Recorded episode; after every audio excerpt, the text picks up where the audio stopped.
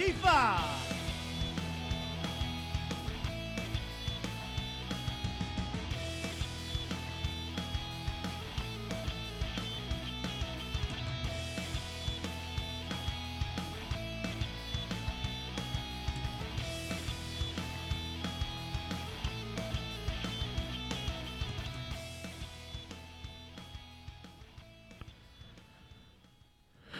Okay, welcome to Move Left Idiots. Uh, I'm your host, Anthony Monterulo. I'm joined by my co-host, LaDonna Loki. LaDonna, how you doing? Good. Cool. Um, so big week. Um, we obviously had the uh, absolutely disastrous tax vote last night. Into the wee hours. Yeah, I, I stayed up watching uh, more C-SPAN than I've ever watched in my entire life. I I think. think that's true of a lot of America, actually. It's like C-SPAN is riveting suddenly. Yeah, I- riveting or like uh, horrifying. I don't. I don't know what the word is. yeah, all of the infuriating. yeah.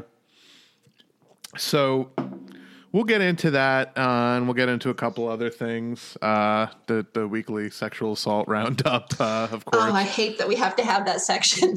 yeah, well, we always have material for it. we do. Unfortunately, we're gonna have to expand it into its own podcast. I think. I think so. An Oh. hour. We could do an hour on that every week. my gosh. We're gonna get into that. Uh, first, though, I we have an interview, a uh, very special interview that I want to bring uh, everybody. Um, most of our listeners uh, are probably familiar with this individual. Uh, he is uh, known as Peter Douche on Twitter. He previously was tweeting from the at Angry Burner uh, handle until Twitter permanently suspended his account unjustly because they said he violated the terms of service, but he wasn't actually violating the terms of service uh, for parody accounts. He had parody in his description. I mean, his name was Peter Douche, for God's sakes. Like, nobody was. I do Nobody understand. really confused it for Peter Daou. Well, you know, I do understand that Peter Daou is a massive douche, so it, it is possible that when you look at that, you, it, you could your mind could be like, "Oh, that's that's the real guy." But, like I don't know if you watch Mr. Robot, but there's like he always uh, there's this company called E Corp, and whenever he sees it written somewhere, he sees it written as Evil Corp. so the show just has it writ- written out as Evil Corp. So uh, it's maybe it's like that kind of situation where Yeah. your brain just. Um, but no, he followed all the rules, and they suspended him anyway. Um, but uh, he got a lot of grassroots support in the wake of that, and he is tweeting again, and it, he's using satire to take on the powerful, which is what you're supposed to do. you're not supposed to Well, you to. know, and so there's an account uh, with that uses Joy-Ann Reid's image. Um, I think it's Joyanne Rude. Um, I can't remember if that's the exact handle I think it's but Joyanne Coulter. yeah, yeah. And Yeah. so she hasn't been suspended. So there again, I mean, I'm sure she's probably waiting for it, but um, I, I don't understand what the difference is really. Yeah, and I'm sure considering that Peter Daou has worked with David Brock before, they're they their whole business is employing an army of Twitter bots to you know correct the record, so to speak. So I'm Right. sure they had a bunch of people mass report him and get him you know permanently. That's banned. exactly what happened. Yeah, there was a um, a legion of people that that just had a, a reminder every day to report him. So Yeah, so, so fucked up this whole thing. So we had a really, really interesting conversation about uh, censorship in general and the kind of evolution of um, Silicon Valley being able to control everyone's free speech, essentially. Um, and it's and it's just interesting because I like I was talking to him about it. I was like, it's kind of amazing to me that we have a bunch of fucking octogenarians in Congress, like Dianne Feinstein, leading these these panels about uh, Russian Facebook ads and things like that, and saying, "Well, if you guys don't do something about it, we will." Dianne Feinstein, like there wasn't even electricity invented when they were fucking communicating by Morse code when she yeah, was born. I mean, like it, it's just amazing to me that these these these dinosaurs are are regulating these things that they don't have any idea uh, what they're talking about. So Can you it- it- imagine being the staff member like on her team that has to explain this shit to her, like diagrams drawn, you know, make a diorama, like explaining net neutrality to Dianne Feinstein just just kill me. get It's out the puppets again. We've got to tell her. Yeah, right. so yeah, but that so that was a great interview uh, we did with Peter. So I'm going to play that now, uh, and we will come back and chat about uh, taxes and all the rest. Okay, so on the podcast today, I am joined by a very special guest, uh, live from his self-imposed exile at the Embassy Suites. It is the uh, legendary Peter Douche. Peter, thanks for coming on. Hey, great to be here.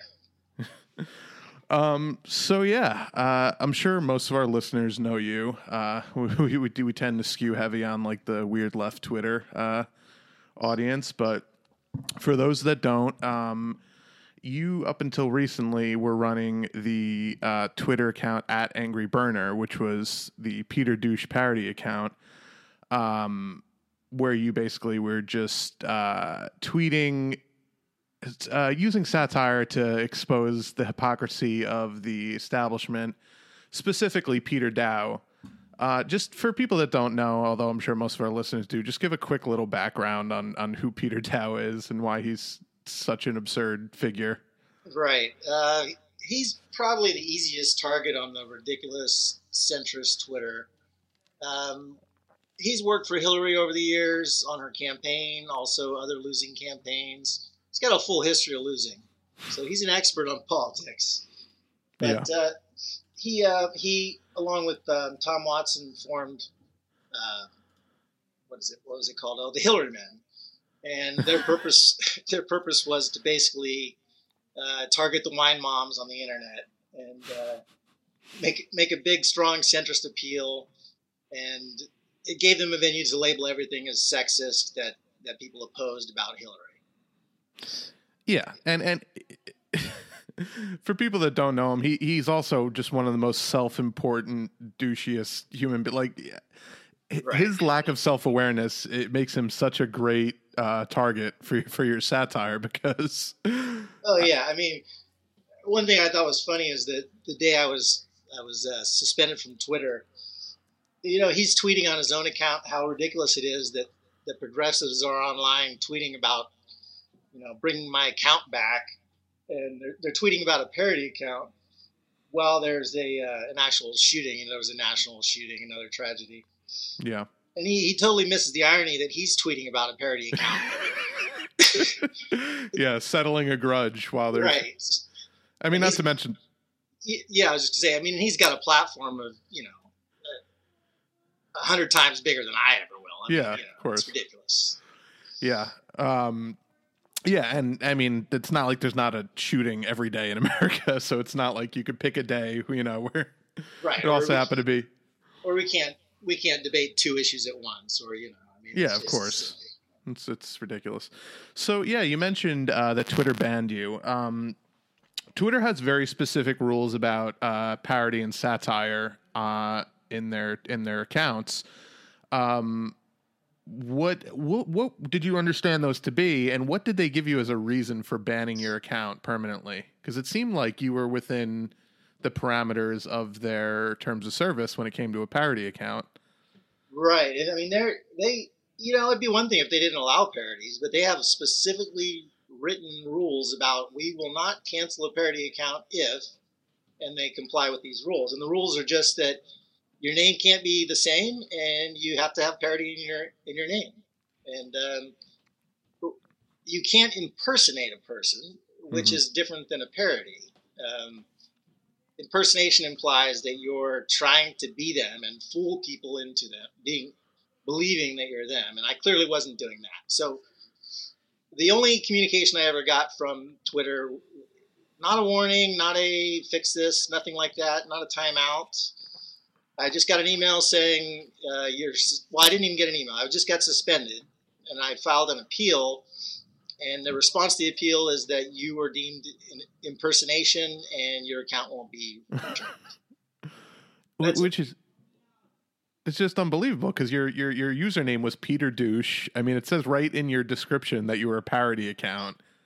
Right, and I mean, I even I, I was even concerned about it, so I went above and beyond the guidelines mm-hmm. and added ridiculous cartoon donuts behind my, my emoji. Yeah. And that I don't know if you know that, but that's a reference to the yeah.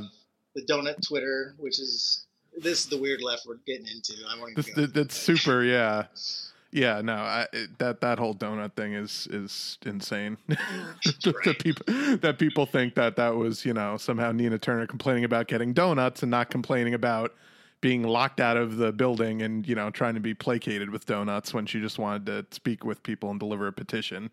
Exactly. And then once again, the hypocrisy is totally missed on center Twitter that, or centrist. I shouldn't just call them center Twitter, but that for a year they they say everything is sexism and racism, and then the minute they have an opportunity, they label a, black progressive leader. They use the chocolate donut emoji to Mhm. represent her, and there's no there's no self awareness that you know if anyone did that on the on the far left, it would be the most Oh, God, sexist thing on earth. Yeah, no, of course. Joy-Ann Reid would be tweeting about it. But this this is also a group of people that you know their their leader is somebody who called black people super predators and you know on and on. So Right. I mean, the the, the cognitive dissonance there is not something that's uh, hard to miss. But so yeah, uh, what? And they gave so and they gave you, of course, no avenue for uh, appeal on that. The interesting thing though was. Uh, the kind of amazing grassroots support that built up after your your uh, permanent banning. I mean, did you obviously had a, a good number of followers, uh, but did you expect that kind of response when when your account was banned? That that it would become this almost like this hashtag movement among the progressive left on Twitter? right. No, I mean it, it was absolutely surreal. I mean the uh, there's a, a petition started right away uh, by a kid in high school who I'd never spoken with, uh, Tyler Tricky, and kudos to him. I appreciate it. That was very nice. And uh, the free Peter douche hashtag was floating around It still is. Free the douche I've seen. yeah, I mean it's I mean it, it's really ridiculous. I mean to think that I started this silly parody account and you know it, it just shows how absurd they are that there there isn't enough there aren't enough voices out there calling out their absurdity. I mean there are a lot of voices, don't get me wrong, but it, it just hasn't penetrated mainstream hmm and that's I think that's why people have taken to Peter Douche and you know the satire format. Yeah, no, it, it definitely. Um, eh, you know, and it just really brings up a, a, a broader question about, and and I, and I know you know when you were on Jimmy Dore's show, he he talked to you a little bit about this, but it's a scary notion that that a couple of Silicon Valley you know billionaires are going to get to decide. Uh, not only who gets free speech, but how it's uh, enforced. Because I mean, uh, you know, we saw we saw yesterday with President Trump tweeting out the uh, the hoax, uh, you know, Yeah. Islamophobic videos, and then Twitter's like, oh well, what can we do? I mean, it violates our terms of service, but what can we do? Yeah, it's important for you to see his violations of the terms of service. right. I mean, uh, you know, when I think about Twitter, it, it really is the public forum, and there's just no way to. You could say it's a private company, but you know, where is our public forum to to get our ideas out and discuss these things? And they they have too much power in Silicon Valley to regulate this limited forum. Yeah, no, absolutely. I mean, and you look at someone like Zuckerberg with Facebook. I mean, there's all this rumblings about the, how the Democrats want him to run in 2020. Uh, nobody's asking like, uh, what are the implications of somebody running for president who's the creator and CEO of literally the largest social media network in the world, who can control what you know almost everyone in the country sees on a daily basis? Yeah, it's not going to be good. No, no, it's it's it's like psychotic. Um, eh, you know, it's and it's interesting. Uh, I, I'm I'm sure you saw. I think it was a couple months ago. They had this big uh, dog and pony show in the Senate where they wanted to to they where they brought all the uh, the social media guys in about the Russia thing, about the Russian Facebook ads and Twitter Oh ads yeah, right. and you have people like Dianne Feinstein, who's you know pushing ninety, up there talking about how, the effect of uh, the these you know hundred thousand dollars or fifty thousand dollars that ended up being worth of Twitter ads, and how it affected and swung the election, and how if they don't do something about it, we will. Like it, we have between these billionaire, uh, uh, you know, Silicon Valley types and these uh, ancient politicians, nobody who's actually regulating these things or, or policing these things uh, really have any idea about how it affects real people. I think. I think you're like a good example of that. Right, and I mean, meanwhile, you know, you got you got Twitter and Facebook coming out. Well, Twitter specifically, and saying that they did suppress certain hashtags and certain movements during the primaries. So, you know, the uh, like the DNC leaks hashtag, something like one Mhm. out of three of those tweets was hidden from people. I heard it was actually up to fifty percent at one point. That 50? that hashtag. Yeah, so I mean, do you think that has more of an impact than hundred thousand dollars worth of advertising? I would say so. Yeah. I mean, it seems like that's something that Democrats should look into if they're concerned about fairness. And, you know, I mean, it's Yeah. just constant hypocrisy. Yeah, no, it really is, and it, it it's worrisome. Um, you know, speaking of, of WikiLeaks and everything, though, did you, I don't know if you saw Julian Assange actually tweeted out. Yeah. Tweet, how, how how insane was that for you? I mean, it, it, it saddens me, actually. Yeah, I mean, it, that's what our world has come to, that just Julian Assange is tweeting about my stupid parody account. I mean, I mean, I love that he did it, and I, you know, I appreciate what he stands for, and and all of that. But I mean, it's it's just ridiculous. yeah. No, it's it is. He had a he had a funny tweet about it too. He's like, "Thank you so much, Twitter, for saving us from the, from this dangerous satire or something like that." Right. I think he got that from Jimmy.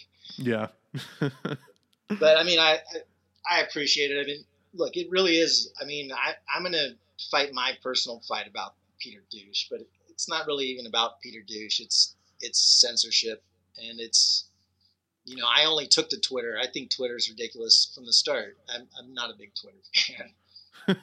But- it's ironic. but you know, you see what a powerful medium it is, and Mhm. I I jumped in to get off of Facebook and spare my relatives all the abuse during the primaries, and uh, found myself trapped there basically. And I do enjoy the forum now, but yeah, it's it's ridiculous that a president is on there tweeting every day, and yeah, of course. I mean. That stuff's a given.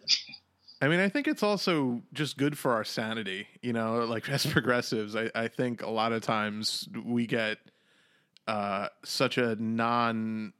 So we we get a perspective from the like mainstream media that we just know to not be uh, what's actually happening. So for us to have a place like Twitter where we can go and talk Right. with like-minded pe- people and connect with like journalists that we that we respect and things like that. I think it's it's good for our sanity and our political uh, well being that we have a thing like that. Right. Well, absolutely. I mean, if we were just if we were watching MSNBC and CNN thinking we're Democrats, well, we'd be buying into all the, the crap they're selling us. Yeah, I mean, at some point, you you know, you need to find other venues for different opinions. I mean, the DNC would have us all convinced that everything is fine, and it's not. Yeah, no, absolutely. So, as far as Peter Daou goes, what do you think his malfunction is? Like, what do you think he gets out of? Uh, do you think it's a genuine, just kind of cultish devotion he has to Hillary, or do you think he's still getting paid, or uh, like, I, Yeah, I, to me, it's paid work. I mean, he, I think he he might buy into the the greater cause of her as a champion of ideas or something, but mhm. You got to look at him, and he worked for David Brock. Yeah. And you don't go from working for David Brock to being an altruist or doing something out of your own personal. I, I don't know. I just find it hard to believe that he believes half the nonsense he says. Yeah, it, it, it's a little hard to believe that he could. I mean, I, I do remember reading somewhere that like uh, before he he moved here, he was on like in like a Lebanese death squad or something. So Right. You For- can get sued for even saying that. You know, yeah, he's- he's allegedly, allegedly, right. He's very litigious. yes, yes. Has he tr- has he actually tried to sue you for for parodying him yet, or or threatened to, or anything like that? No, but there's a whole story I could get into, but I don't know. Uh, he when he first came uh, became aware of me, one of his followers had tweeted some really anti-Semitic crap, and Uh-huh. and uh, she was another blue checked you know, verified account, Uh-huh. and I called her out on it, and then she she got a lot of backlash for it. Deleted the tweet, basically claimed that I doctored the tweet, which I hadn't. I took a screenshot, you know. But she knew the the implications of being called out on her her comments. Mhm. Um, so she brought it to Peter Daou's attention, and then he sent all his followers over to have me banned, wow.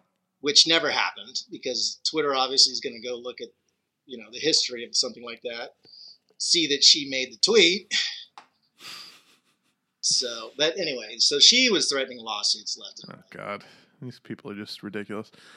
Well, and you know, you, you mentioned that like people try to get you banned. I, I with all these new rules that they're putting into place, I, we've seen, I've seen at least a lot of left Twitter accounts get ganged up on by a bunch of fucking Nazis and actually suspended or limited or because of this algorithm. It's like not even it's not even human reviewed anymore. It seems like. I don't think it is. I mean, I think it's, you know, even, I mean, even among my chat groups, I, I hear people saying, let's all go get that person. You know, Mhm. I mean, this, and these are allies of mine, but it, it's just, it's becoming this It's a dangerous precedent that was set. yeah, I think. it's, it's, it's out of control, really. I don't know. I mean, I, think we all need to lighten up and realize you can mute and block people like we did when Twitter first started. Yeah, no, I, it, it, for sure. Um, yeah, I mean, and you know what you were mentioning earlier is actually interesting too about how uh, you know it is you know it's a private company, but it is almost a, a public service at this point that we have access to it because we are so cut off and you know like well the, with all the net neutrality stuff going on there's the whole debate about the internet and how insur- you know ISPs can think that they can you know basically regulate what sites we go to and all this stuff Right. um, but of course, there's the case to be made that you know we literally paid for the development of the internet. Uh, it was you know military uh, project, so we should have access to it, uh, or at the very least, there should be a government, um, a municipal run internet. So I mean, that could that would extend to a lot of other things on on the internet too, like social media and things like that. But um, I mean, it's a utility. You Yeah, no, it- it getting is. around that. Yeah. It's- Yeah. well, um is uh, so what uh what are you working on now? I, I, you did mention that on Jimmy's show that you were working on a book. Right. Um, yeah, I'm I'm trying to finish it. I'm actually trying to pass grad school right now, so that's it's it's coming right up against that the book versus grad school.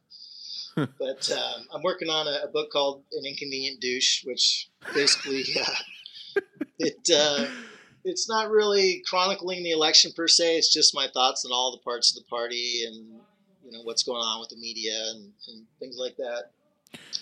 Is it is it going to be from Peter Douche's perspective or is it just you uh, writing it? Oh yeah, yeah. It's 100% Peter Douche. It's uh, what can I say about it? Let's see. Well, it's not a collection of tweets. It has nothing to do with Twitter. I don't want to produce some copy and paste kind of thing. So Yeah, just you writing in character as Peter Douche, basically. it's just a longer format that hopefully somebody can pick it up and just immediately recognize how bad the DNC is and what needs to be changed and the absurdity of it all. That's cool, man. Yeah, well, you know, let, let me know when it comes out. We'll promote it on the show and all that stuff. Um, I appreciate it. Yeah. Yeah, no, absolutely. Do you do you find that you get to uh, when you, when you're writing as P, as Peter for too long? Do you have to like step away? Do, do you find? yeah, some days I just, you know, I get too much of myself too. It's like somebody once said, I was I was born to play Peter Peter Daou's parody account, and that's the saddest thing I've ever heard. like that just made my life pretty meaningless. Let's be honest here. But well, but you know, I th- I think you are doing a service though because through satire you are exposing hypocrisy, which is what comedy is supposed to be for. Uh, you know, like like Jimmy mentioned on his show, comedy is not supposed to protect the establishment; it's supposed to take on and ridicule the establishment, no matter who's in control. Uh, right, so- and really, I mean, it's the first thing that you should watch out for if they start banning parody accounts. I mean, yeah, you're not allowed to mock the establishment. You're in some real problem, you know, trouble. I mean, it's Well, because the next thing to go is just any kind of dissenting accounts, like any kind of progressive accounts that that question the establishment or question any kind of authority is going to be the next thing to go. Right, and we've got lots of examples of that happening now. And you know, when when Twitter puts in arbitrary rules that they don't really enforce most of the time, and just picks a few people to enforce it, you know, a, a few dissenting views, it's an easy way for them to to censor without actually you know, having a policy that says we censor. Yeah, no, absolutely. So where can people find you? Uh, you, you you have your alternate Twitter now, which you're using as your as your main Twitter, right? Right. So I'm I'm uh, tweeting under. I had a main account with about twenty thousand followers called. Uh, it's Silly Rabbit. It used to be called Pat the Burner, but it's at S I L E R A B B I T, and I just converted that over to Peter du- Peter Douche's liaison, and uh, just kind of played on the whole idea of Assange being stuck in the embassy, embassy suites in uh, Ecuador. but uh, yeah, I'm just going to tweet there, and I'm I'm going to start writing on Medium. I keep trying to find some time to do that and get some of my longer format writing out in character, and uh, working on the book. Cool, cool, man. All right, yeah. Well, thanks for coming on. You know, we, we would definitely love to have you back on in the future to promote the book or any anything you have going, any kind of projects. Uh, it's great. I love you guys. Uh, it's good to be on the show. I appreciate it, Anthony. Yeah, thanks, man. All right. All right.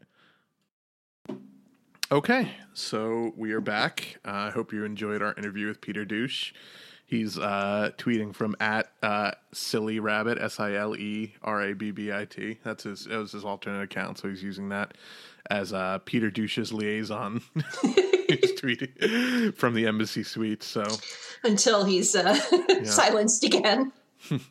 and he's writing a book, which is interesting. We we talked a lot about uh, that at the end. Um, how he's going to write. He's writing a book from Peter Douche's perspective. So. That's going to be beautiful. That would Yeah, actually yeah. pay for that. no, me too. so I told him we'd come back on when it's finished and promote it and whatnot.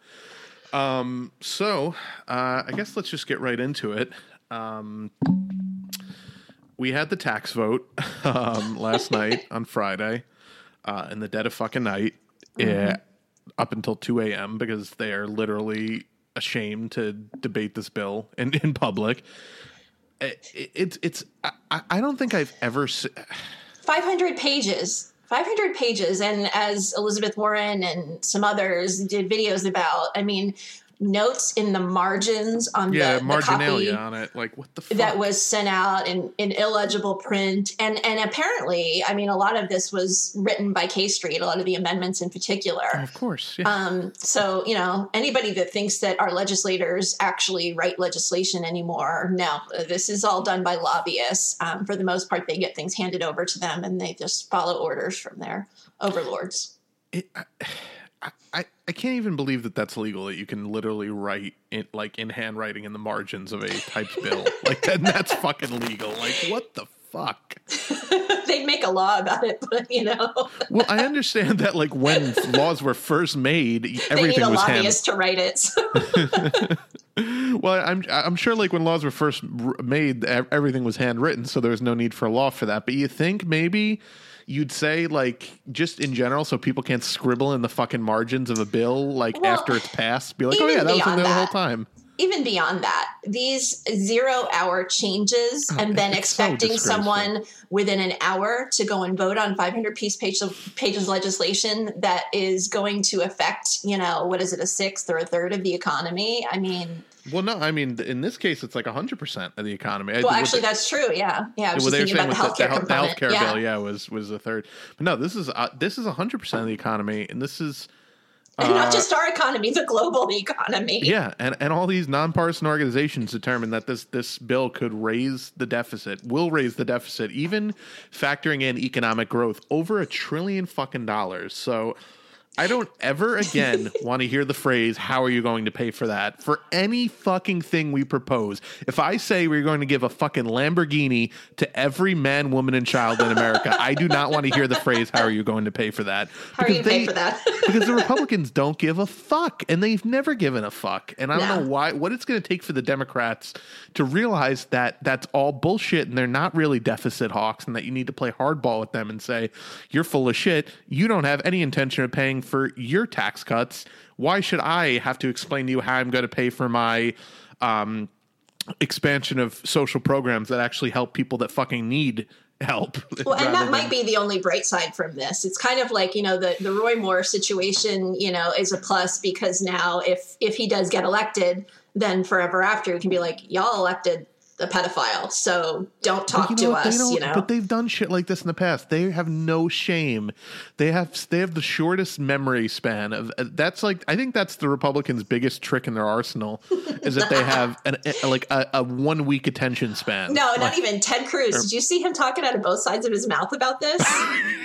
well, oh, about the Roy Moore and, yeah, and Al Franken. about that. It was like you could see the wheels were turning, you know, in his brain, where he's knowing that he's being hundred percent hypocritical at the moment that he's talking about it. It's like Roy Moore, you know, do you have any, any problem working with him or him being no, you know what, no, none whatsoever. Let's, this Well, is if the voice of the voters. decide to. I would never interfere with that. Okay, well, how about then what about Al Franken? Oh well, you know what Al Franken did was really disgraceful. and I that's a think he needs- completely different story. that that seriously, I saw that and I was like, this has to be an SNL skit. Like this cannot be real fucking life. What the fuck happened? the cognitive dissonance in that dude, like I don't even know how. Which is shameless. He's so shameless. Like we saw that in the tax debate with Bernie, where he would just fucking lie. Bernie even called him out. He's like, "This is why politics stinks because you omitted the second half of my sentence where I said that yeah, I'm going to raise taxes on the middle class, but I'm going to give everyone health care and you don't have to pay your insurance." Pre-. But Ted Cruz, of course, talks about the first part and cuts the second part. He's just a fucking Well, and I don't know. I mean, is America really that's I know I say people don't read and you know, and Americans are dumb, but are they really so stupid that every time that that Ted says that Bernie's a socialist, they just go, "Oh yeah, oh, oh he's a socialist. Oh, socialism." Like, really? I mean, it might be working on some of the older folks, but millennials, they're not scared of that term. we fucking bring the fucking socialism on because we've seen what what free market capitalism does unregulated, Exactly. and we are ready for some fucking socialism. Speaking of which, I, did you catch Richard Wolff's interview with Jimmy Dore this week? It was actually really good. No, I didn't. He talked a lot about worker co-ops because I, you know, Max, our one of our co-hosts, is like no. Mr. Worker Co-op. But uh, after hearing Richard Wolff explain it, I was like, oh fuck yeah! Like I understand why Max is so into it because Oh my god, I had like an hour long conversation with him earlier this week about him again. I love him, but, but no, no, it really honestly, is a good idea. Yeah. It, it's really a huge. It would be a huge solution, and a lot of countries in Europe and a lot of places in Europe have a good percentage of their uh, businesses are worker co-ops, and they're just way better off economically, uh, general happiness level. Yeah. But but that's a sidetrack. But so there's a lot of stuff to unpack with this tax bill. Um, yeah. so they, yeah, of course they fucking, you know, wrote it literally up until like an hour before they started voting on the amendments. Not, I didn't even think it was that long. Yeah. Um, And they just wore everyone down. They kept them in the fucking Senate for like 10 hours just going through these bullshit amendments. Not a single Democratic amendment. I, I as far as I remember, I watched most of this thing. Yeah. I didn't see a fucking single Democratic amendment pass. Oh, you know, there was one that was something about uh, making sure like certain funding doesn't go to certain schools over others. There was like one little bullshit amendment that passed. Like, Um, all right, we're gonna let one through just to, you know. I, I really think it was.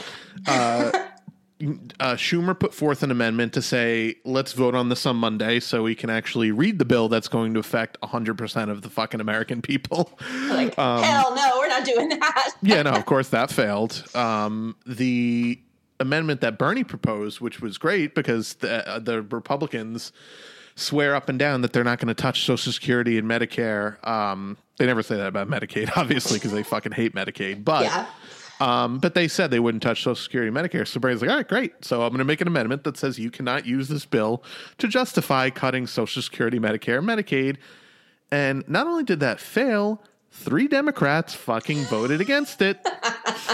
Uh, Tom Carper, uh, Dick Durbin, uh, and Mark Warner. So, and fucking Susan Collins voted for it. So Susan Collins is to the left of these three fucking chuckleheads on on, on the heart. Social Security. yeah, no. Well, she also fucking, but you know, b- betrayed the American people on the vote that counts, which was the actual tax bill. Right. Um. So, yeah, th- th- I mean, oh, also they wheeled fucking John McCain in off of his deathbed to vote against to, to fucking. So again, And, and McCain, uh, so he he would vote against the healthcare shit that they were trying to do, Mm-hmm. but they're doing this, you know, a lot of the same shit with this and worse. And he's like, "Oh yeah, this this one's a winner. I'm going to do it's, it." it's, almost like he voted against the healthcare bill to settle a grudge, and not because he actually gives a fuck about people. You know, It was a momentary lapse of kind, reasoning. kind of like what I was saying. Uh, you know, when that when that first happened, and everyone in the media was saying, "Oh, moderate maverick hero John McCain and Jeff Flake and all these fucking people and, well, and Flake Lisa is another one. Murkowski." Flake is another one. That dude is not even fucking running You're, you're time. fucking going. And what are you doing? Why are you still fucking? Yeah. They're voting for tax cuts for themselves, plain and Like, well, simple. yeah. No, that's what it There's- is. There's no other way to argue it or look at it. You cannot. I mean, The Intercept did a piece talking about how the economists that allegedly were in favor of this tax plan are like, you know, ghosts and gnomes. And like, I mean, they looked people up. They're like retirees, people, Yeah, most you know. a lot of them were not economists. yeah, and and you know, like maybe a tax accountant for some place and somebody that they can't even they're not even really sure exists. And it's just like that's how bad it is. I mean, even the overwhelming majority of conservative economists are like, no, this is this is shit. Don't do it. I just imagine like uh, like Rachel Maddow or Chris Hayes like holding out their hand, like asking for their pink pussy hat back from like Lisa Murkowski and Susan Collins, tear running down their face. We're gonna need this back. Look, I, I don't. I, I'm not a like, and I'm not a nihilist, and I'm not trying to be an asshole or a purist. These people are not our fucking allies. Like this, I don't know how many ways we have to say it. These people are not our fucking allies. They serve their fucking donors and they serve the rich. That's who elected them. That's all they know.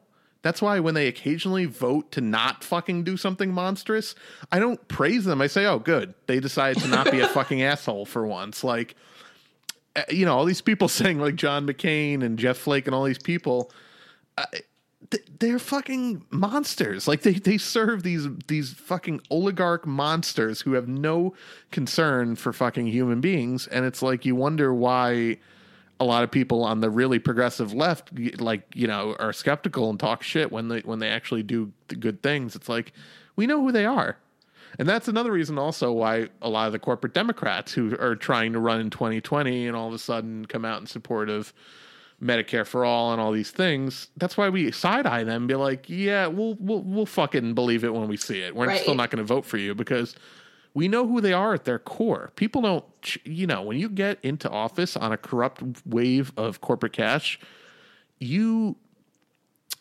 at your in your heart, you're not going to change. Like you- that's just who you are as a politician. That's why you were selected. Like those people aren't good people who uh, got corrupted by corporate cash. They were chosen because they were Corruptible. loose enough. Yeah, their morals were loose enough that they were willing to sell out a little bit of their belief system, or their belief system was a little bit right leaning anyway. Like right. that.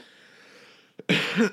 So yeah, I mean, it was just fucking disaster after disaster watching that that whole process. I mean. I, there was another page of the bill where they just put like a slash through it, but it wasn't even like an X. It was just like one line down the middle.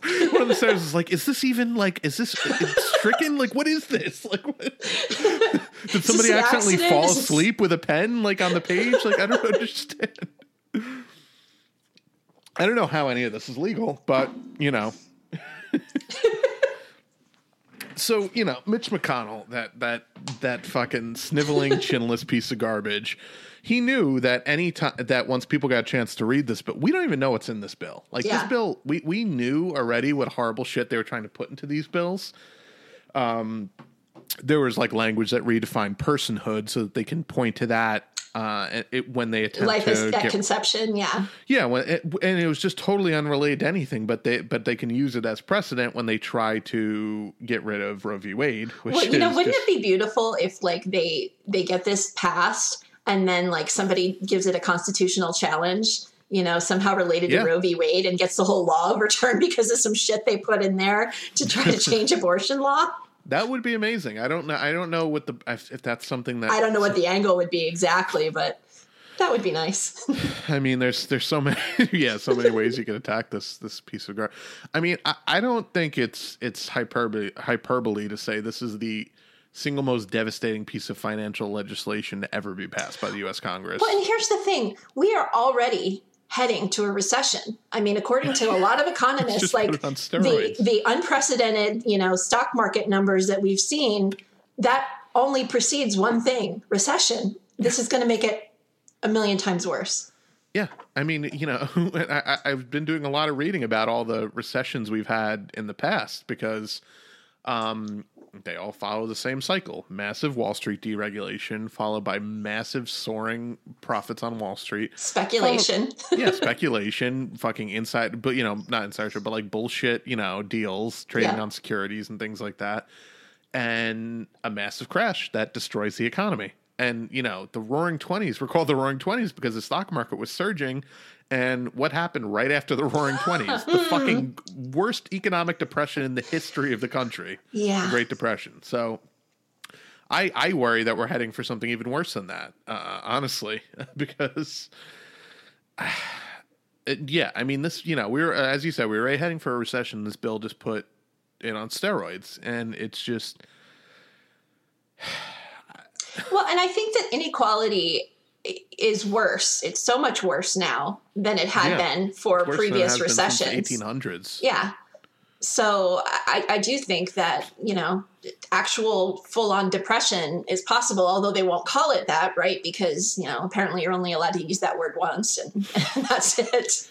Well, they'll, what they'll do is try to make it seem like it's not as bad, and they'll try to make us comfortable enough so we don't literally fucking kill them. But I, I, look, But- they, but they can't do this anymore. Like, I, it, they pass another bill like this, people are literally going to burn the fucking Capitol down, and I'm not going to be upset at all when they do because Yeah. Well, I mean, between what's happening with people's wages, between what, you know, what they're doing with healthcare, all, all of these things combined, just it's a, it's a perfect storm when you add that to, you know, what's going to happen with the stock market and, and the entire, you know, global economy. So, yeah, I don't know. Put some money under your mattress or gold or something. Money not may not even have a value after Yeah, this. I, I mean, this is just so fucking unconscionable.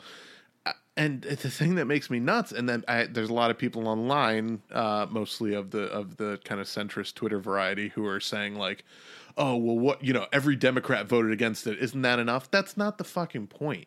No, It's no. it's it's the it's their whole attitude and their message. They haven't had a good fucking economic message to counter these monsters eh, in fucking years since the 80s. I mean, we you know, Ralph Nader said uh, something that I, I think about all the time, and it's so true. It's like, how bad are the Democrats that they couldn't protect us from literally the worst, most incompetent Republican that's ever been put up, put forth for the office of president. And and that's how incompetent they are that they can't protect us from that fucking maniac. That's how fucking incompetent they are, and it's true. I mean, you have Joe Manchin and Claire McCaskill going out there the other day saying that they want to vote for this bill. They just want them to come to the table. It's all about bipartisanship. People don't give a fuck about bipartisanship. They just don't want to get fucked over, which is all this bill does. is and that's what I don't get is you know the, the stalwart Trump supporters that somehow continue to believe that he's like a secret populist or you know he's really there for the people. When you see this legislation and you know that this is what they have at work, like how can you still sit there and think that he gives a fuck about you? I, got- I got to tell you though, I don't think they know. Like I, I, I, I was talking to to someone uh, that watches Fox News all day, and he didn't even know like that this bill would raise taxes for people because they're just giving them the Republican talking points, which are extremely cherry picked and misleading Right. You know about how oh it actually lowers the percent like uh, ted cruz Well, that's pulled the out some problem. bullshit both sides are guilty of that, right? Of course, so yeah. both sides are guilty of, you know, selectively choosing what they say. Yeah, Like, yes, it will, you know, raise taxes on certain people, but not until, you know, I don't know, 2027 or something. Or, you know, or then they don't talk about, you know, a specific bracket that it has to do with. Or, yeah, I mean, there statistics are lies. And this is why people don't believe the fucking news anymore, is because you can say, you know, take one thing and make it sound really good when the reality is much worse. Well, like Ted Cruz pulled out, you know, Ted Cruz loves his charts. Um, he pulled out a chart being like, well, look, you know, the the anyone making under seventy five thousand dollars a year previously was paying twenty two point, you know, I'm just making this number up, but like twenty two point five percent of the annual tax revenue. Well, now they're going to be paying twenty one point five, like percentages, not numbers, not Right. actual. And he's like, well, the only bracket that's going to go up on slightly is people making a hundred thousand a year uh, or more, and he, you know, obviously nobody above that. So, but he didn't factor in all the deductions that he that they're giving in the bill, which exclusively can be taken advantage of by the wealthy. Things Right. like the estate tax, thing like Right. there's just eh, they're so full of shit, it, it, it- and it's like the Democrats have not had a fucking populist economic message since the 80s. And it's like, why would people believe them when they're saying things like, well, we want to vote for this bill. We just want them to work with us. Like Joe Manchin's like, look, I want to lower. He said this on the fucking Senate floor last night. I, I, I was watching this this this motherfucker. He was like, "Look, I want to lower the corporate tax rate too. I just think we're lowering it a little too much. Why don't you know corporations would be fine if we lowered it to twenty percent instead of tw- instead of instead of the fifteen or whatever it is in this you bill." know, corporations they really aren't getting a fair shake in this country. Would really I need mean- to ease their burden a little bit. They're they're struggling, Anthony. They're struggling. but it's like th- this is why you lose. I mean, you have Republican light is is is most of the fucking Democrats in the Senate and a lot of the And the Democrats illusion in the of House. choice. Yeah, illusion of choice. And it and it it just makes me crazy. And it, I don't know if you saw this. The Senate Democrats last night during this bill tweeted out a fucking Reagan quote, and we're like, "Well, the Republicans used to care about bipartisanship." Are you fucking kidding me? the Republicans just fucking force fed you the worst economic bill that's ever been passed in the fucking United States Congress. I I, I dare say, and you're talking about fucking bipartisan? Fuck off. Yeah. You should be making them choke on this fucking bill. But I mean, I just they're so stupid. They're well, so, they're so out of touch too. that the the fact that they still think that this, you know, reach across the aisle messaging is what people care about. You know what they care about? They care about the fact that they're working longer and longer hours for less and less. That they're struggling. That they don't have health care. That their, you know, lives are falling apart. They don't give a fuck about reaching across No, the aisle. I- But you know what? They it's not even that they don't know this. They don't give a shit because this is just their part of the charade. This Well, is their the- act. you know what they called their their little protest against this GOP thing? They called it the People's Protest. And and it just occurred to me, I'm like, oh my God, they're they're taking on the language of populism like Trump without actually going for real populist policy. Oh my God, like they've done it. And sure enough, Well, a better deal. Kind of sounds like a new deal, even though it has nothing in it. But you know, better pay, better pay, better wages, lower hours, or whatever the fuck Nancy Pelosi even. read off of a Chinese food menu. Um. So yeah, this is a disaster. Now it hasn't fully passed yet. It's supposed to go back to uh, the House for uh, reconciliation, or I forget what they call it, but they basically have to come to consensus on one bill because they both passed separate bills um, that were similar. And they just, you know, they shouldn't even be able to to make certain changes the way that they're doing this through through reconciliation anyway. I mean, I don't think they should be able to. It's sort of like you need like one bill, you know, one item, one bill, or It's- It's something. them cheating as usual. Yeah. you, you're supposed to require 60 votes for any kind of a, a any kind of bill like this that affects taxes or affects the economy, but they're trying to slam it through reconciliation using their fucking. Which The is only the plus is that they can only do that once. So we've got until next Well, year. yes and no. I mean, they, uh, They've jammed everything they wanted into they, it they anyway. don't give so. a fuck about the rules, which is what the Democrats just never learn or you know that are are okay with i guess is that Yeah. the republicans the democrats always try to be like i mean they even said it a fucking couple years ago when when mcconnell got rid of the or this or maybe it was this year god this year has been so long this has felt like 10 years the longest 10 I think years. it, yeah. it, it had to have been this year because it was when Trump was president, but it feels like it was five years ago. Um, wha- um, the when, filibuster. Mc- when McConnell got rid of the filibuster, I think they asked like Tim Kaine or one of the other shitty Democrats or maybe Schumer, and they were like, "Well, what would you do when you take back control of the Senate?" And they're like, "Oh, we would reinstate the filibuster." Are you fucking kidding me? Are you fucking kidding me? They fucking cheat to ram all of their shit through, and you are going to make it harder for yourself to fucking get legislation through when you know they're obstructionist bitches every time you try to fucking pass anything. This is why we're on the verge of fucking annihilation. It, it- it's because these people are just utterly incompetent on purpose, and they're going to get us all fucking killed. And I, I- I just, Well, I don't know. When the torches and the pitchforks and everything come for them, I hope that they understand that we tried to warn them. That's all I can say. Oh, they're they're they're getting lined up for the guillotine right behind the fucking McConnells of the world and Yeah. the the Klubecks. We we got to get Klubeck his, his spot at front at the front, but God, um, yeah. Uh, so I mean, it's just really that was a rough that was a rough night uh, watching that that shit unfold. But we we have a couple more And of now those. what? Like 13, 17 million people are going to lose health care. Yay. Yeah, no, because it's going to get rid of the individual mandate and all the premiums are going to go up, and uh, it, it's just. I So- looked up one of my prescriptions today on what it would be like without insurance. It's like two thousand dollars for one one prescription. One. Oh yeah, oh yeah. I I mean, I, I, believe it. I see it all day. I believe it. it it's just something's got to give in this fucking country, and the fucking elites just have no idea that they're literally driving us closer and closer to a violent overthrow. I mean, Yeah. like uh, it, it, to violent revolution. You know uh, that that that great quote. Uh, I think it was a JFK quote where it's like, "He who makes peaceful revolution impossible makes violent revolution inevitable." And Yeah. it's like, what do you think's going to fucking happen when you keep widening the gap of inequality and you keep giving these bills that are fucking tax breaks to the rich and hurt the middle class and taking away our health care and raising the cost of things while our wages stagnate? People are going to all be homeless or they're going to rise up and fucking kill the maniacs who are who are trying to do this to them and you know it, it's it's just going to be chaos like i don't know what needs to happen to get it through their fucking heads that they've gone too far and they need to course correct if they want to keep their fucking gravy train going. Like that that that that's all we're asking. We're not saying like everyone I, I mean we're we're close to saying give us all your fucking money, you pieces of garbage.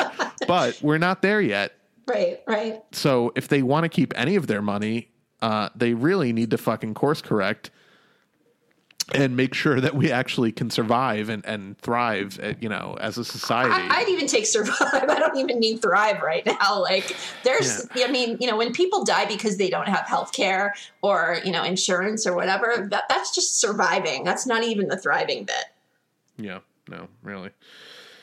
Ah, Christ. Well, so I guess we'll we'll give an update on that when when we see what happens with that. But it, I'm not super uh, confident that that's not going to fly right through the house. Yeah, I don't envision coming back with the good news. Yeah, no, no, I, I, don't imagine we're gonna be we're gonna be saved by the House Republicans.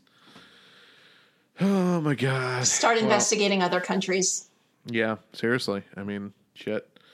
They have a lot of worker co-ops in Italy. I I have Italian heritage. Maybe I can get like some kind of find some long lost relative there and like go live with them. There you go. Shit. so uh, we should also touch on. Uh, I should say touch on. We should also discuss the uh, sexual assault roundup. It is not funny, Anthony.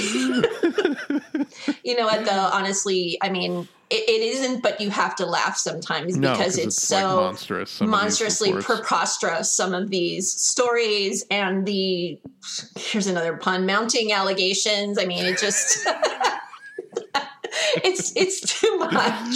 Oh my god. Um so yeah, we we have uh there there were a couple this week. There was Our buddy Matt Lauer. Lauer. hmm Yeah, Matt Lauer who's just look, I, I don't know what it is about him. I've never liked him. Me either. I've always thought he's a disingenuous piece of shit every time I've seen him on my TV. I never understood why they stuck with him for so long. He's not likable. I mean, maybe it's just that he's so vanilla that like He's just the definition of white male mediocrity. Like Yeah. everything about him is mediocre, and it's amazing. I, I didn't even know how much he made until this whole thing happened. He makes like twenty eight million dollars a year. it's so obnoxious, you know. And the thing is, I looked up. I was looking up something before the podcast about him. His wife, so you know all the allegations you can talk about, but he was married to someone who was like a Victoria's Secret model. I mean, this woman is gorgeous. He had no reason to be going around like he was. It, it you know, she's beautiful. It's, it's all about power for these guys, though. They don't, it's not even like a lot of these guys have like beautiful wives, like supermodel wives. It's just they they are just so fucking monstrous with their with the way they wield their power that it's like they don't care. They just you know they think that they they they are owed or they are entitled to just whatever fucking woman they want. Like well, and even they- after he was let go, and I was surprised because it, it happened really quickly. It was just like, you know, there wasn't discussion of allegations. It was just like, no, he's been fired. He's out. And so you know at that point, like, it's not just one story, there's multiple. yeah, they had an investigation, You knew that a there very was. hushed investigation. There was more going on, and there was a story in Variety. It said um, he had a button under his desk Oh that God. allowed him to lock his door from the inside without getting up, so he could quote initiate inappropriate contact without being afraid someone would walk in. That was unfucking believable. I That was mean- so monstrous. Like what? like who installs this okay and like when do you call you know like the the handyman in the office and be like dude and what do you right. and what do you say? Like what? Like why do you need this? Like you know.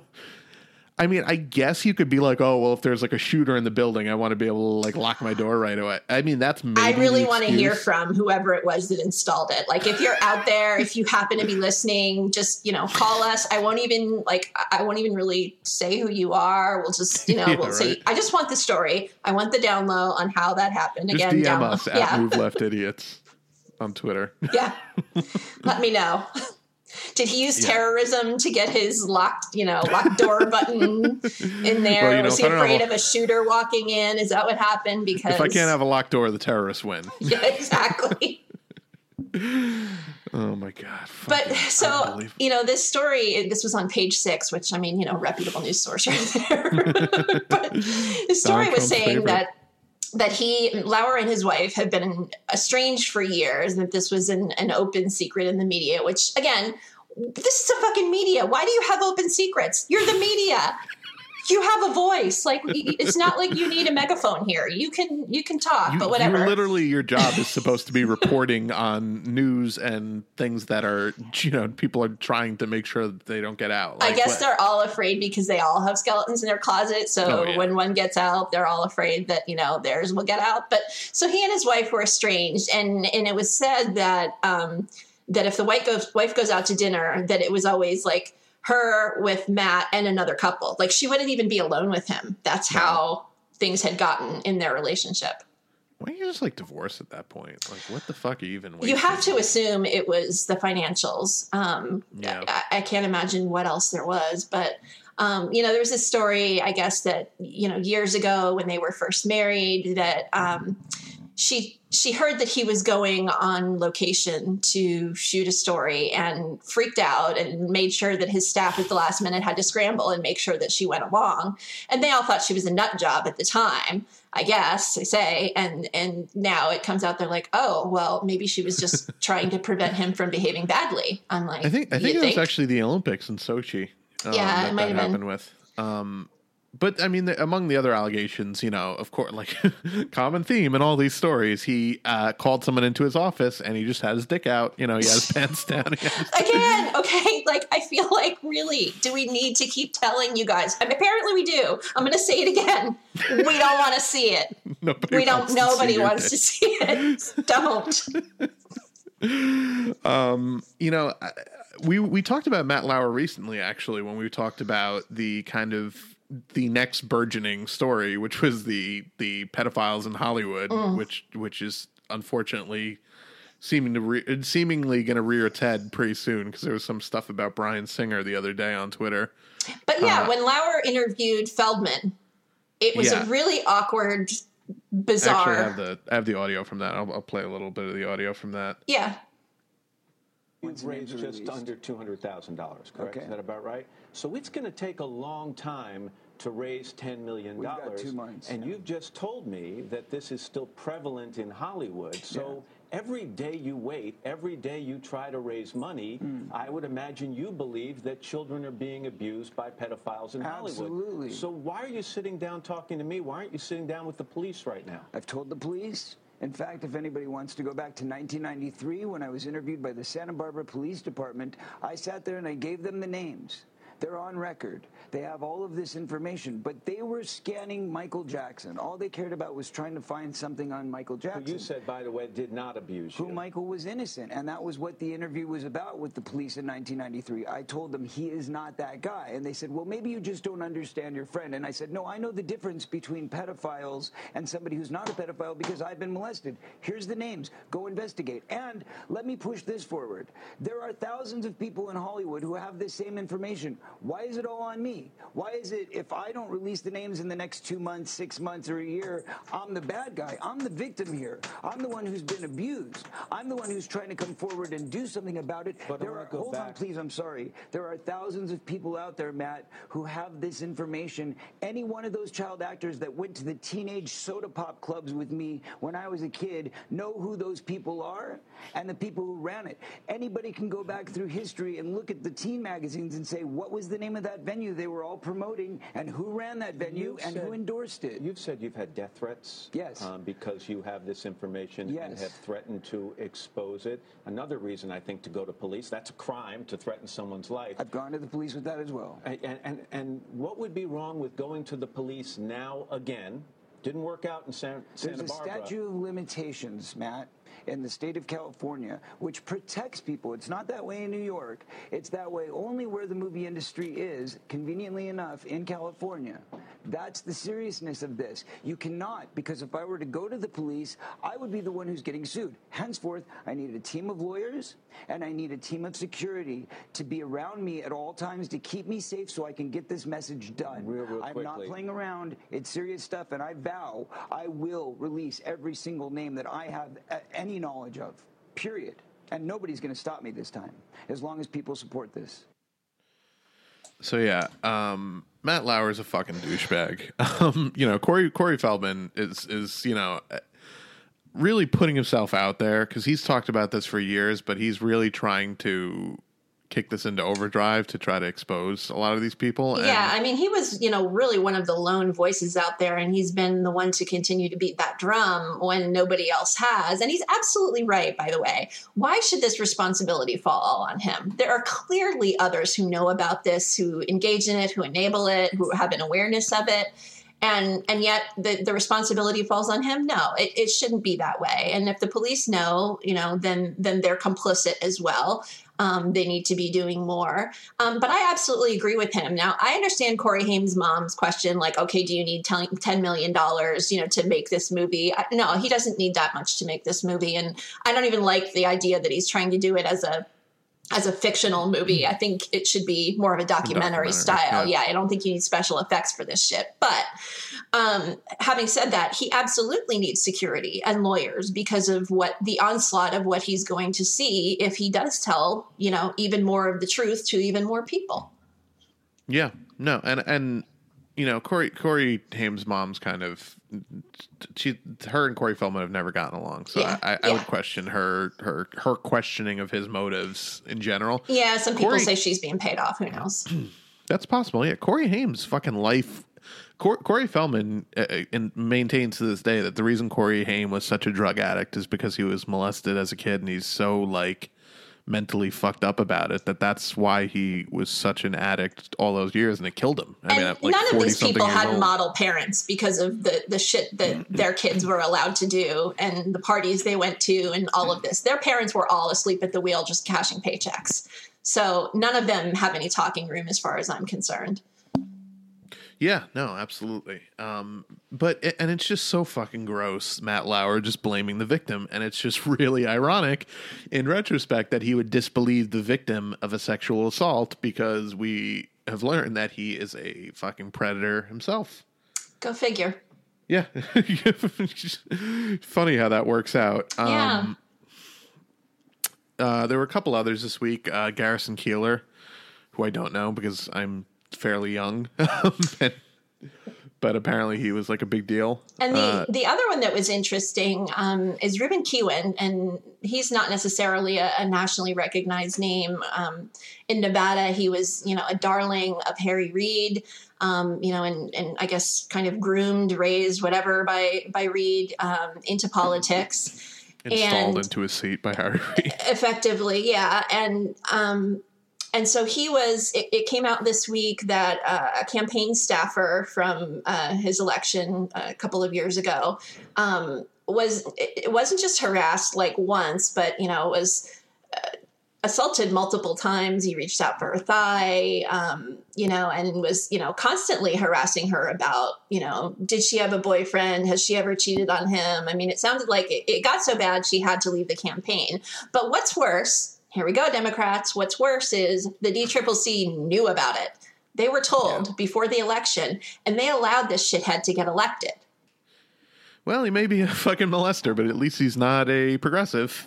right? I think that's probably their apparently that's the message. And so what was actually interesting about this this week was um, you know nancy pelosi who had taken forever and a day you know who initially was defending conyers right when there were like up to He's an icon. Eight Ladonna. He's an icon. um, you know, uh, with allegations against him and settled suits and everything. And, you know, Al Franken, you know, she wouldn't say a word about. But the second that something comes out about Ruben Kihuen, she's all over it. So the, the head of the DCCC and Pelosi right away call for Kihuen's resignation.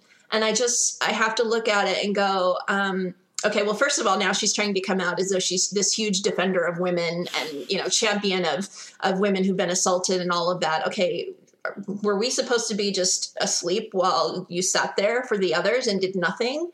Um, you know, and I and I really feel like, and this is not to um, to discredit. I, I believe the allegations. I think they're credible against Kihuen, but I really think that this is an attempt to um, turn us away from the stories about Franken and Conyers, and you know, maybe try to save them at the expense of essentially a smaller fish, a, a less think like, known a, de- like name. the Democrats might have even like let it slip to kind of make him the uh, focus of the attention? they were told about it, so they knew this wasn't a Yeah. surprise, and they did That's true. nothing about it at the time. So why now?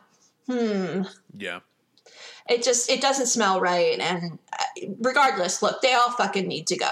Every one of them. I mean, and, and I guarantee you there are women in there that are are guilty of the same or worse, and they need to go too. This is not a gender specific or sexual orientation specific or anything else thing. Any of this inappropriate behavior needs to go. Yeah.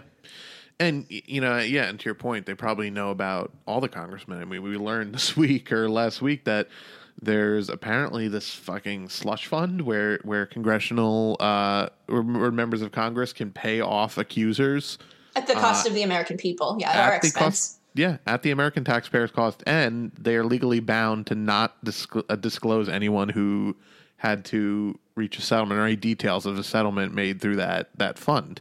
So thank God for Tulsi. She's introduced some legislation this week to try to fix some of this shit that's been going on to make it not at the taxpayer's expense to, you know, She's allow for some yeah transparency on this. But I actually, I, I have a little audio clip from her uh, her speech on the floor. It's about a minute long.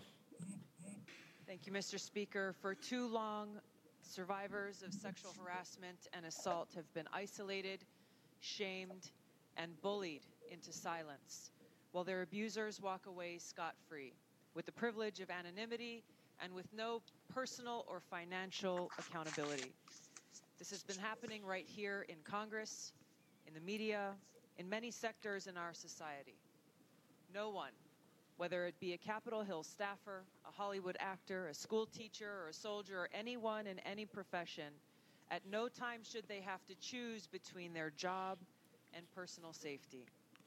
Congress needs to act now to end the practice of taxpayer funded sexual harassment settlements, expose perpetrators of sexual harassment and assault, and provide a fair and transparent path to justice for survivors. This behavior is absolutely unacceptable. It has no place in Congress or in our society. It must end. So yeah, uh, Tulsi's fucking awesome. I really think she'd make a great uh, first female president, and I hope we get to see that one day.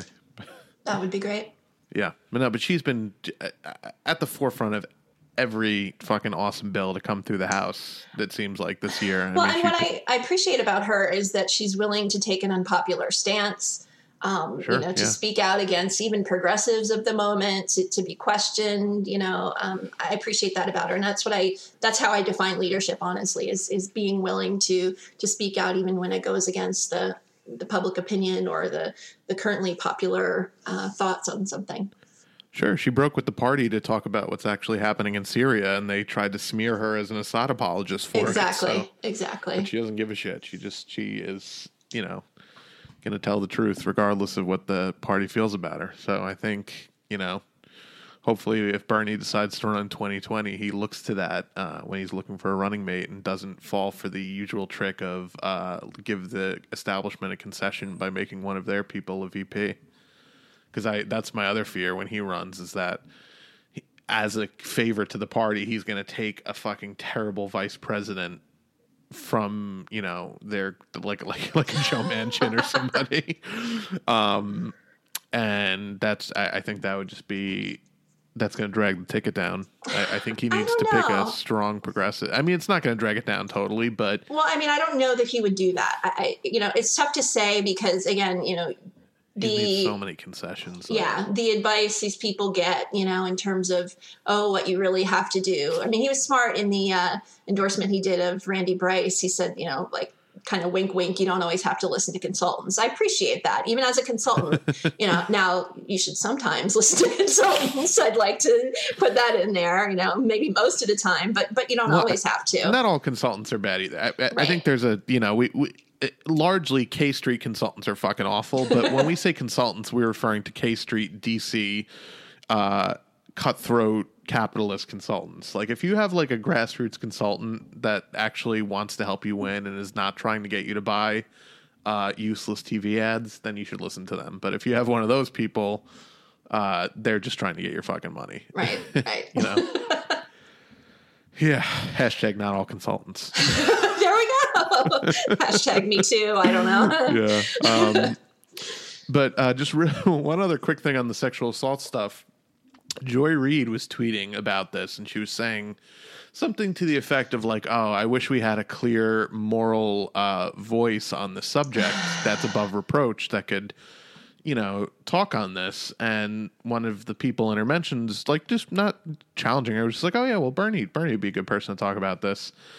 And she is, she is a fucking disingenuous piece of garbage who literally just repeats the Comcast talking points that she's handed every day before fucking breakfast. But uh, this was one of the grossest fucking things I've ever seen her tweet. Um, so the guy said Bernie Sanders, and she says, um, I get that he has a hardcore following, but his own attitudes toward women, from his weird early writings to his physical dismissal of women in his presence, including his own wife, make that an incredibly dubious prospect. There was a great tweet on this. there was a great tweet. It was like it showed Bernie and clearly running towards a vote, you know, like running off an escalator and running and like passes somebody and he's like, I think this there was he is actually a Peter. Douche tweet. Yeah, it was like there he is again, you know, dismissing another, you know, female woman of color in his presence. Like, well, because he ran in front of a black woman, like there's a black woman in front of Right. him, he like ran past her. Um, yeah, so this is so fucking slimy and and bullshit. Like this is just not based in reality.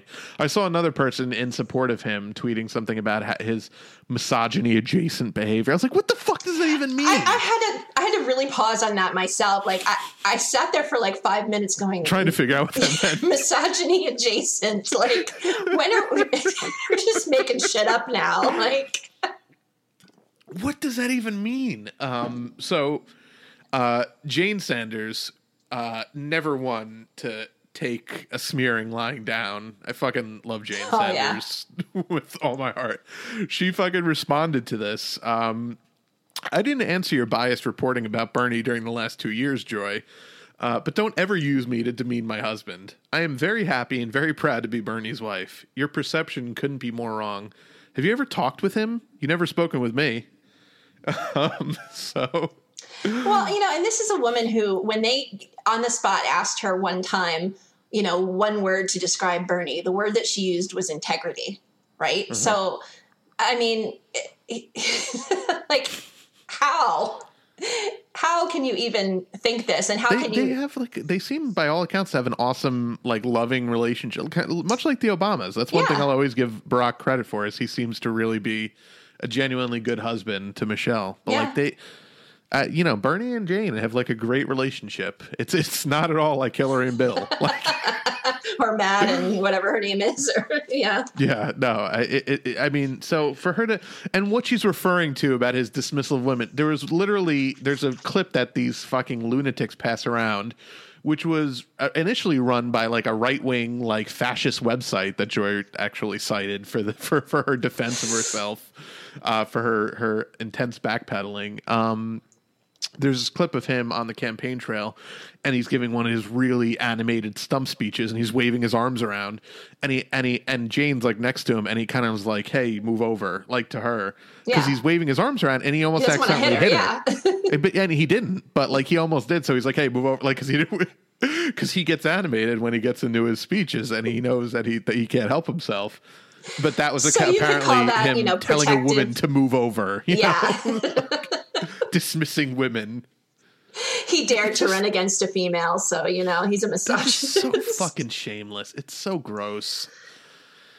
What the fuck happened there? And then so, as as usually happens when when somebody has a fucking garbage take on Twitter, people dug up her old tweets. Uh, oh yeah, and I had no idea how bad it. I mean, I really she didn't really even come into my awareness until like you know this past well, year. She was a nobody back in like 08, 09. Uh, yeah, for the most part, she um, had a um, blog. But they pulled some really interesting stuff. I don't know if you have any of it, but I don't have any of it up. But it was some really homophobic, like horrible stuff. Like I shared it out on on my Twitter feed, so if you want to find it, you can look through there. Um, but yeah, it's just like I had no idea just how bad she is because she was calling out. Uh, was it the governor of Florida, like yeah. you know, repeatedly for calling him like um, Miss, you know, instead of you know normally addressing like he, him. And he was he's married he was married to a woman, but she was saying that that's his beard and all this. Right. And she was like really like being super homophobic, like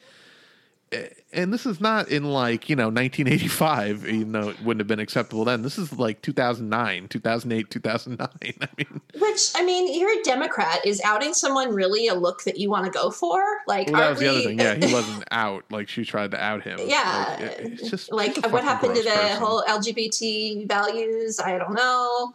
But yeah she's you know joy-ann icon she's not a sane person. I mean, you listen to her talk on a show, and she's just fucking unhinged about this Russia thing. This, well, you this... know, I'm always so torn because it's like there are people who, you know, their stuff will come through my Twitter feed, and it's it may be somebody like her or like Rosie O'Donnell. There was one today. It's like. They say something good and so i get torn because like i know they might be a shitty person but they say something good and so like i want to retweet it but then like right afterwards i get like six million people piling on me going they're a terrible person how could you share that? It's like okay just because me mostly. No actually there was there were others today no i know I'm sure.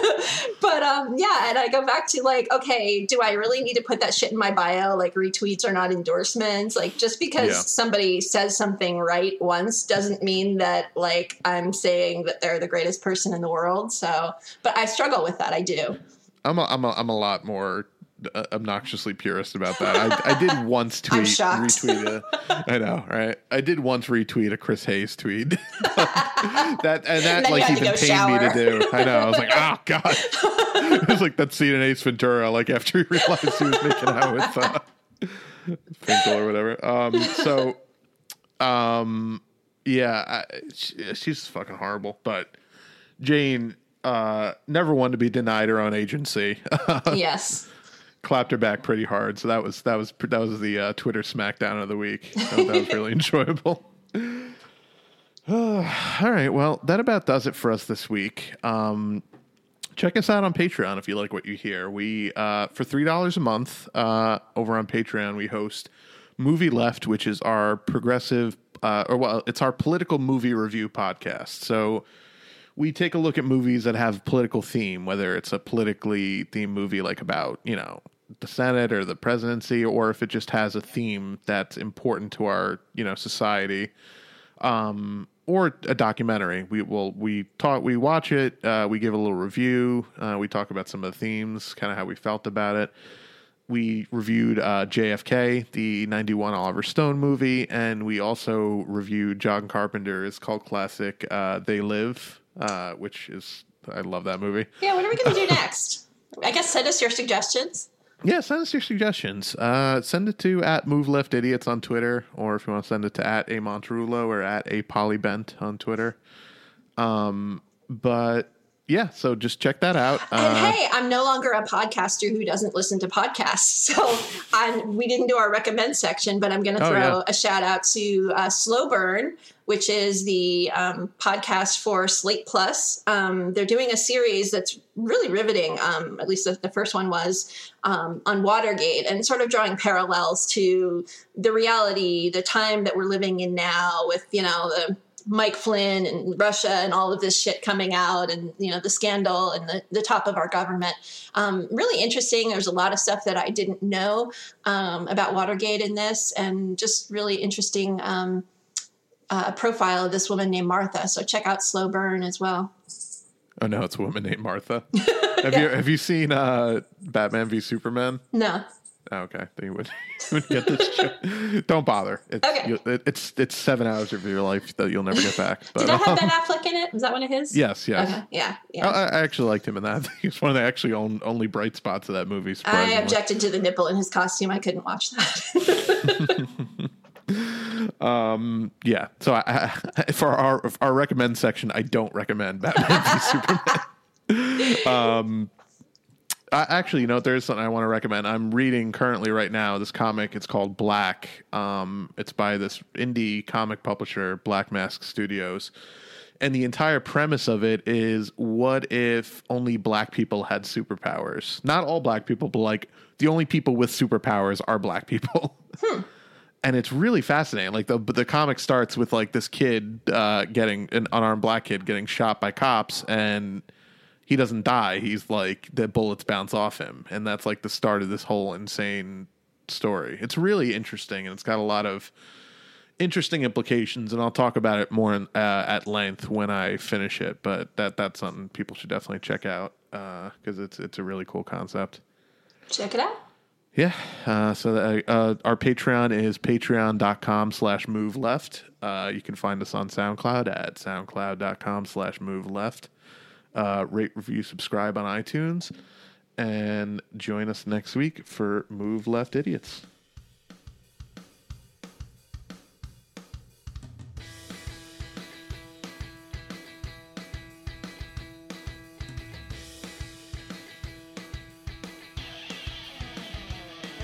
Antifa!